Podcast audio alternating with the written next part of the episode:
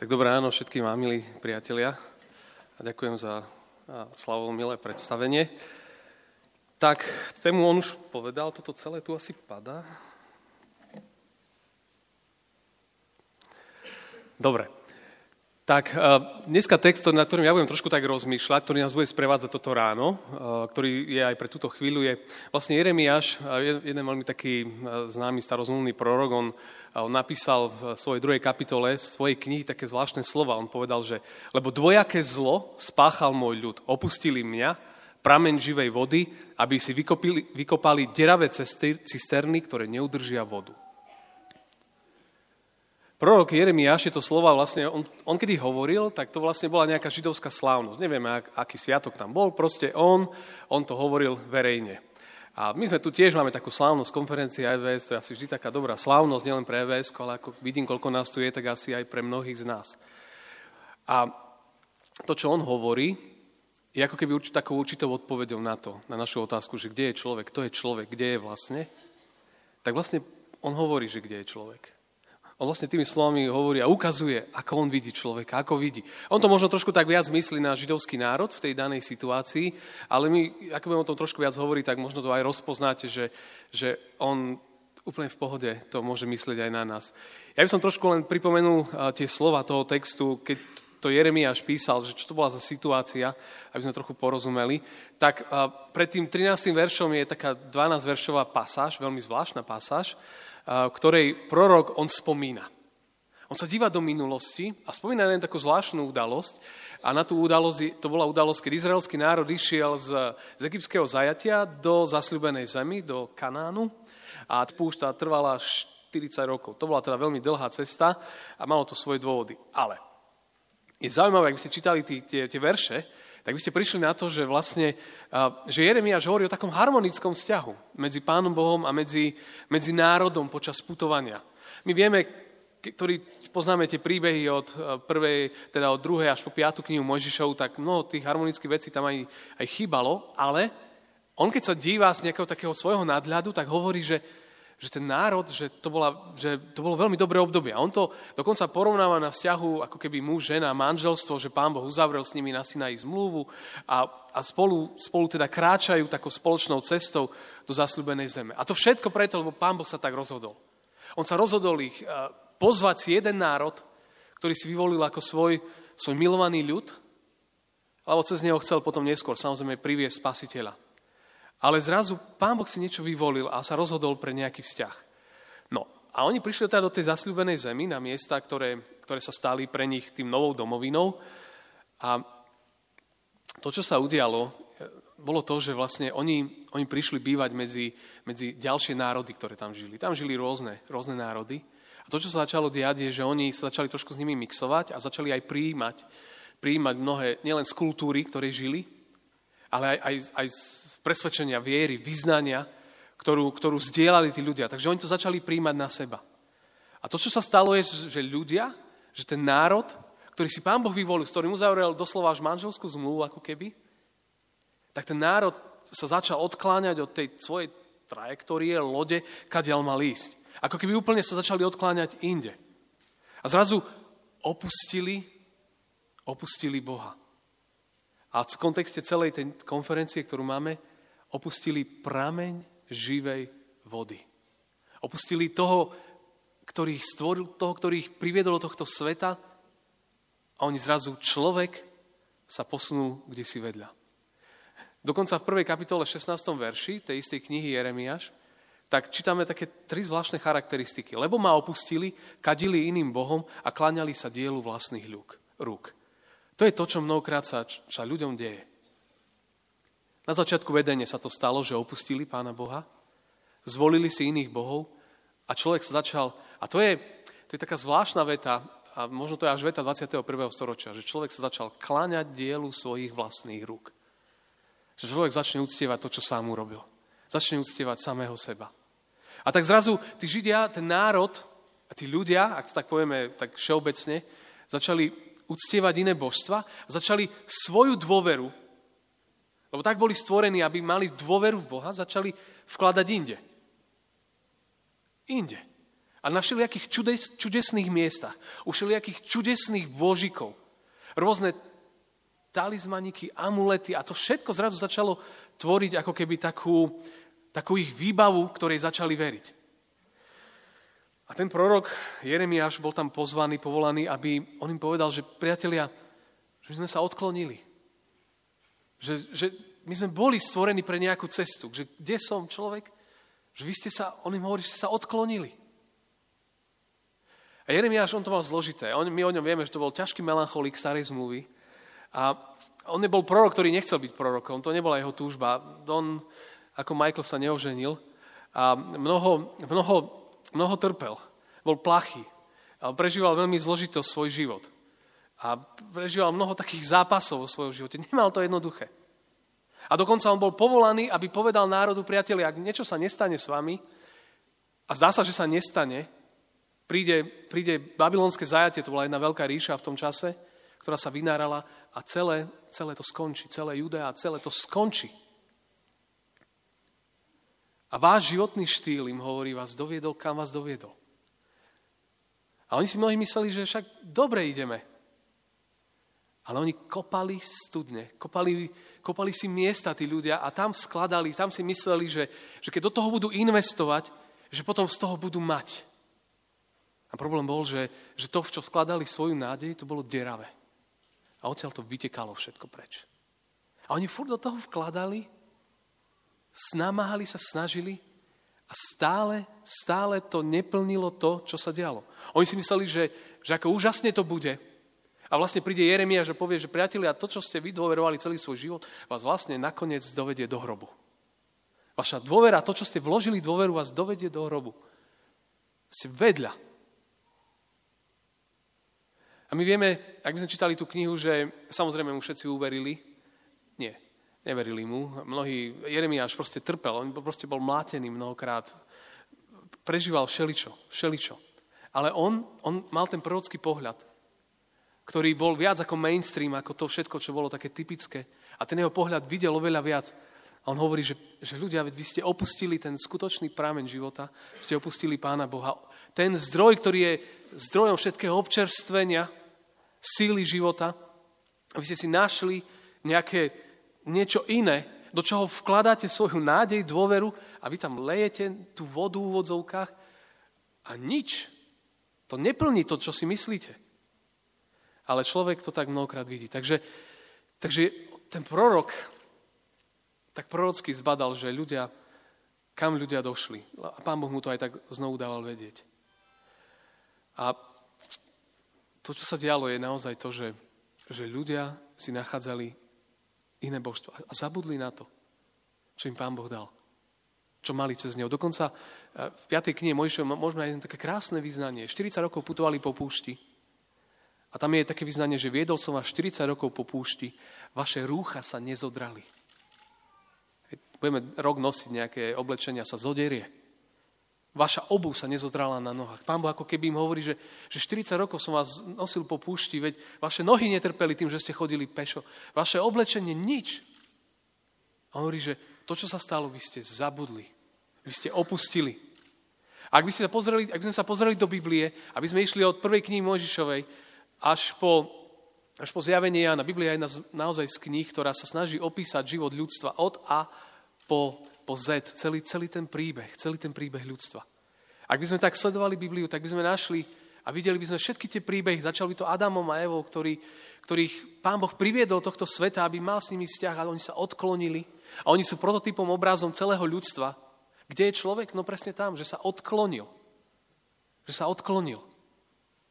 Aby sme hovorili, ja som spomínal teraz izraelský národ, ktorý sa odklonil.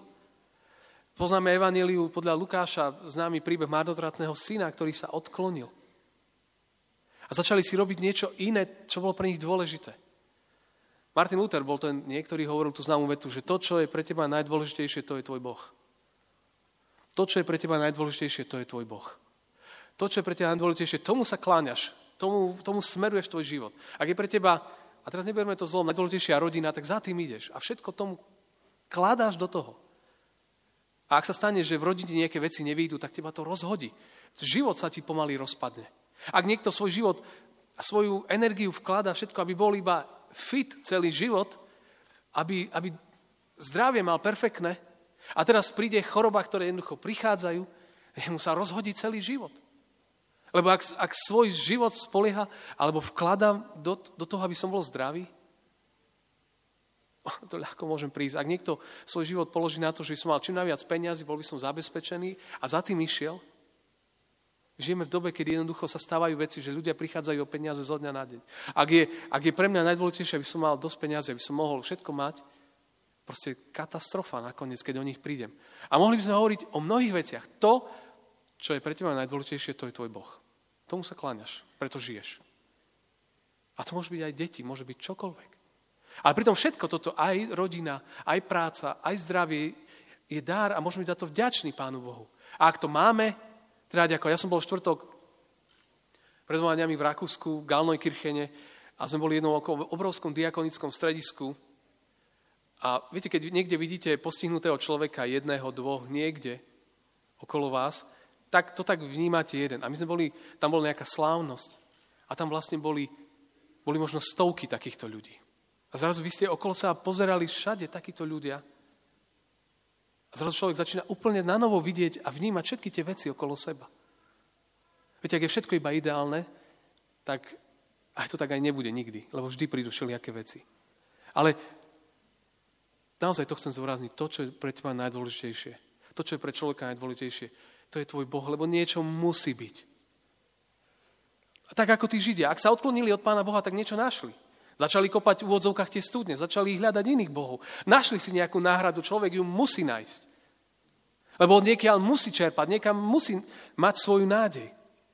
Niekde ju musí nájsť. Ale problém je, že ak to najdôležitejšie, čo v živote hľadáme, a nie je to Pán Boh, tak to všetko ostatné, aj o tom môžeme prísť. Aj sa to nemusí tak vyvíjať, ako my by sme chceli. Aj sa to môže pokaziť, aj sa to deje. Deje sa to každému z nás. Každý má niečo. A potom človek zostáva smedný a nenaplnený.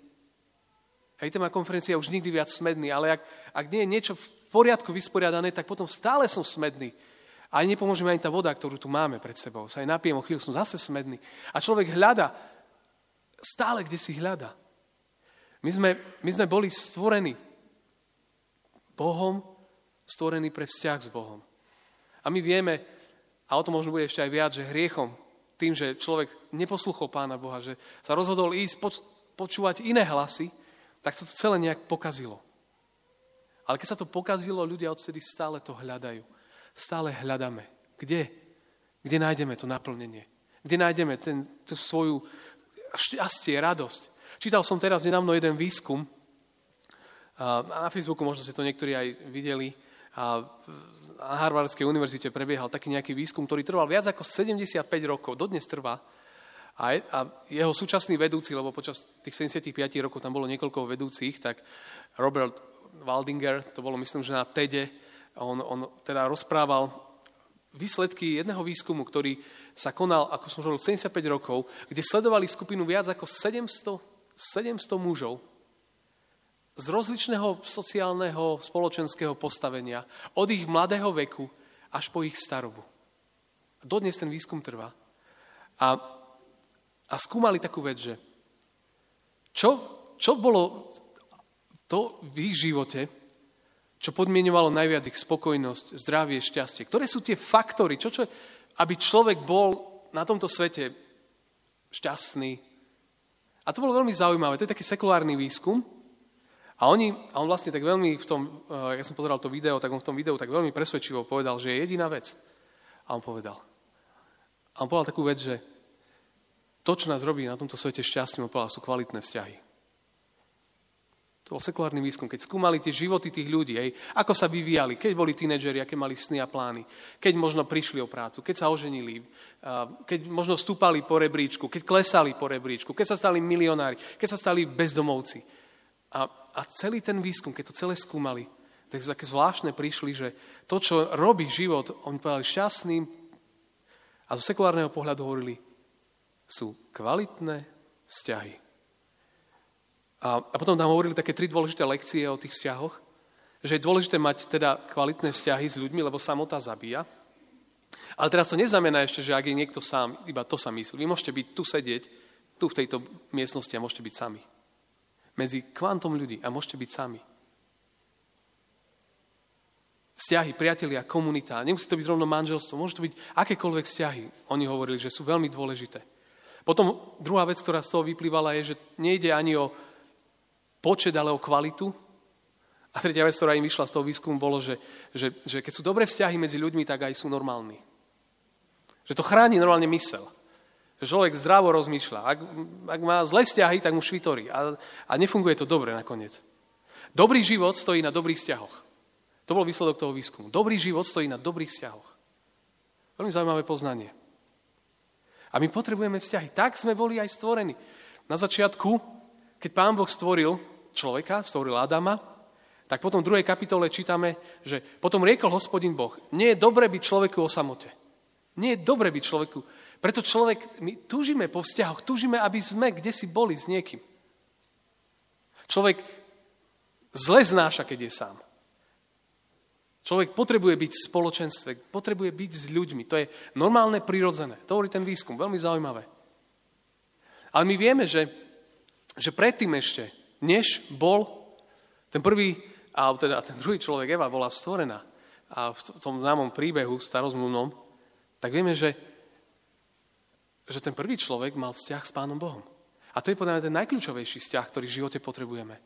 Poznať Boha. Predtým mal Boh vzťah s človekom, ale potom takisto Pán Boh hovorí, že chce, aby vzťahy boli takisto aj medzi ľuďmi.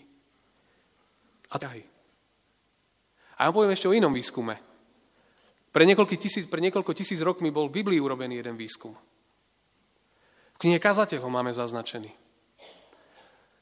A jeden muž, ktorý písal tú knihu Kazateľ, hovoríme o Šalamúnovi mnohokrát, tak ak vy ste, a mnohí ľudia tú knihu majú radi a mnohí ľudia nemajú radi, lebo ak si chcú zvýšiť životnú energiu, tak kazateľa nečítajú, lebo to je kniha depiek pre mnohých, že zdá sa, že depresívna kniha, ale nie je celkom. Ja ju mám veľmi rád. No a v knihe Kazateľ je urobený jeden výskum v 2. kapitole. Budem vám ho čítať, dobre? Počúvajte, čo urobili pre niekoľko tisíc rokmi výskum jeden. Povedal som si, nože skúsim to s radosťou užívať dobre veci. A hľa, i to je márnosť. O smiechu som povedal pochabosť a o radosti, čo prospeje. Pomyslel som si, že vínom osviežim svoje telo, ovládajú zmysel múdrosťou a blásnivosti sa budem držať až dotiaľ, kým neuvidím, čo je prospešné pre ľudí, čo majú robiť pod slnkom pri krátkom počte dní svojho života. Hej, nebudeme tu dlho, tak sa tu veľmi neviažme, ako povedal ďalší muž. A tak podujal som sa na veľké veci. A tento chlap si naozaj chcel urobiť taký výskum, že nájsť šťastie, naplnenie pre človeka. Tak povedal. Podujal som sa na veľké veci. Vystaval som si domy. Vysadil som si vinice. Založil som si záhrady a sady. Nasadil som v nich ovocné stromy všetkých druhov. Urobil som si jazera, aby sa z nich zavlažoval les, ktorom rástli stromy. Parádne veci. Kúpil som si otrokov a otrokyne.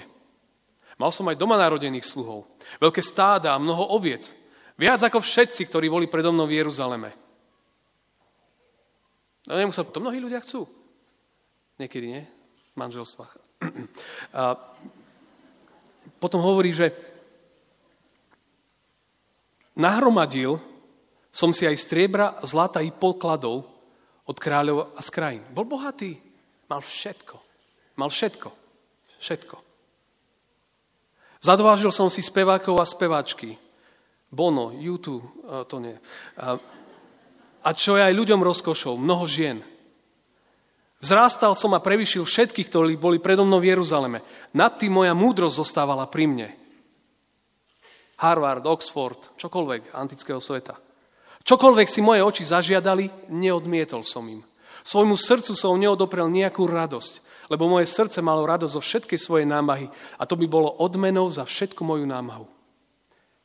Chápete? On všetko skúsil. Všetko. To, čo mnohokrát ľudia chcú. Joj, sa rozprávate s mladými. Keď budem mať peňazí, ja potom budem na Maserati jazdiť. Alebo ja neviem. Rozumiete, budem... Ja, A toto všetko ľudia túžia. Ja si myslela, že ak toto mám, tak potom budem happy, budem šťastný. Tak tu je výskum, pár tisíc rokov dozadu, v kazateľovi, sú ľudia, ktorí toto všetko mali. A on potom hovorí, Tedy som sa obrátil pozornosť na všetky svoje diela, ktoré moje ruky vykonali a na námahu, ktorú som vynaložil na ich vykonanie. A hľa, a honba za vetrom. Z ničoho nie je úžitku pod slnkom. No tak to je čistá debka, ale vidíme, že ako on premýšľa, hovorí, ja som všetko skúsil, všetko, čo ľudia chcú v tomto svete. A hovorí, ale to není toto. V tom to není. V tom to není. A tak keby sme čítali celú tú knihu a zapíjali to s ním s vínom, aby sme to čím skôr prečítali, aby sme to prežili, tak potom zostaneme do poslednej kapitoly tej knihy, do posledných záverečných veršov a zrazu tam čítame: na záver všetkých rečí počuj. Boha sa boj a jeho prikázania zachovávaj, lebo to je povinnosť každého človeka. Lebo Boh každé dielo privedie na súdy, každú tajnú vec, či je dobrá, alebo zlá. Tak toto je výsledok tohto výskumu. Sekulárne výskumy hovoria o dobrých vzťahoch. A super, vzťahy sú, to vieme, sú strašne dôležité. Ale my potrebujeme ešte jeden vzťah, ktorý je viac ako všetko. Ako všetko. A on pochopil, že v Bohu je všetko, čo potrebujeme pre svoj život. Nikde inde je tá odpoveď pre človeka. A niekto povedal takú peknú vetu, že človek je nenapraviteľne náboženská bytosť. Človek je nenapraviteľne náboženská bytosť. To znamená, že my nedokážeme žiť bez duchovna. My budeme stále niečo hľadať. Stále budeme kopať nejaké studne. Stále kde si to budeme hľadať. A možno myslíme, že to je v peniazoch, keď ich máme. A potom ich máme a zistíme, že to není v tom. Ako ten kazateľ. Že niekde inde to je. Človek je nenapraviteľne náboženská bytosť. Ak objavia v džungliach nejaké nové kmene, tak jedna z vecí, ktorú vždy pri nich zistia, že vždy majú vybudovaný nejaký systém posvetna, nejaký systém uctievania nejakých bohov, nejaký systém niečoho, čo ich dvíha. Proste to tak je. To je v nás. A môžeme si tomu hovoriť, či to tak je, či nie je, môžeme o tom filozofovať, debatiť. Je to tu. Je to v nás. Svätý Augustín, to bol ďalší kvietok 4. storočia, ale on samozrejme potom bol aj veľmi známy biskup, tak Svätý Augustín povedal tie známe slova: nespokojné je naše srdce, kým nespočinie v Tebe, o Bože. Nespokojné je naše srdce, kým nespočinie v Tebe, o Bože. Dovtedy budem stále niečo hľadať. To je človek, no človek je nenapraviteľná náboženská bytosť, ktorá hľada Boha. Bodka. Hej? Asi by ma ateisti vyhnali, ale inak to nevidím. A preto v Žalme 87. môžeme čítať slova, že v Tebe sú všetky moje pramene. Rozumiete? V Tebe sú všetky moje pramene. V Tebe. A to nehovorí o práci, o deťoch, o manželke, hovorí o Bohu. Že v Tebe, Bože, sú pramene mojho života. Z Teba musí vyvierať všetko. V Teba a z Teba ja musím čerpať. A tak Jeremiáš toto všetko videl, keď im hovoril a mnohí nepočúvali. A tá kniha Jeremiáš je mnohokrát zložitá. A ja tak spiem pomaly k záveru. Ak by ste čítali Jeremiáš 30. 31. kapitolu, tak tie časti sa volajú vraj knižočka útechy. Knižočka útechy. 30-31 kapitoly proroka Jeremiáša. A tam je jedna zvláštna pasáž. Pretože Jeremiáš nielen proste ľuďom hovoril, že priatelia, máte problém, ale hovoril, že priatelia, ale existuje aj riešenie tohto problému. A on tam hovorí o novej dobe, o novej zmluve. On hovorí, že... slova, ktoré mu Pán Boh dal vedieť, že aj hľa prichádzajú dni znie výrok Hospodinov, keď uzavriem novú zmluvu s domom Izraela a s domom Júdu. Nie zmluvu, ktorú som uzavrel s ich otcami, keď som ich zobral za ruku, aby som ich vyviedol z Egypta. Zmluvu, ktorú oni zrušili, hoci ja som bol ich pánom, znie výrok Hospodinov. Lebo toto bude zmluva, ktorú uzavriem s domom Izraela po oných dňoch, znie výrok Hospodinov. Svoj zákon vložím do ich vnútra a vpíšem im ho do srdca, a ja im budem Bohom a oni mi budú ľudom. Táto zmena a táto nová zmluva prišla cez jedno meno, cez jednu osobu. Cez toho, ktorý prišiel do tohto sveta, aby nám Boha ukázal, aký je Boh. Lebo my naozaj Boha nemôžeme poznať. Ale Ježiš nám ukázal, aký je. A cez neho prišla táto nová zmluva.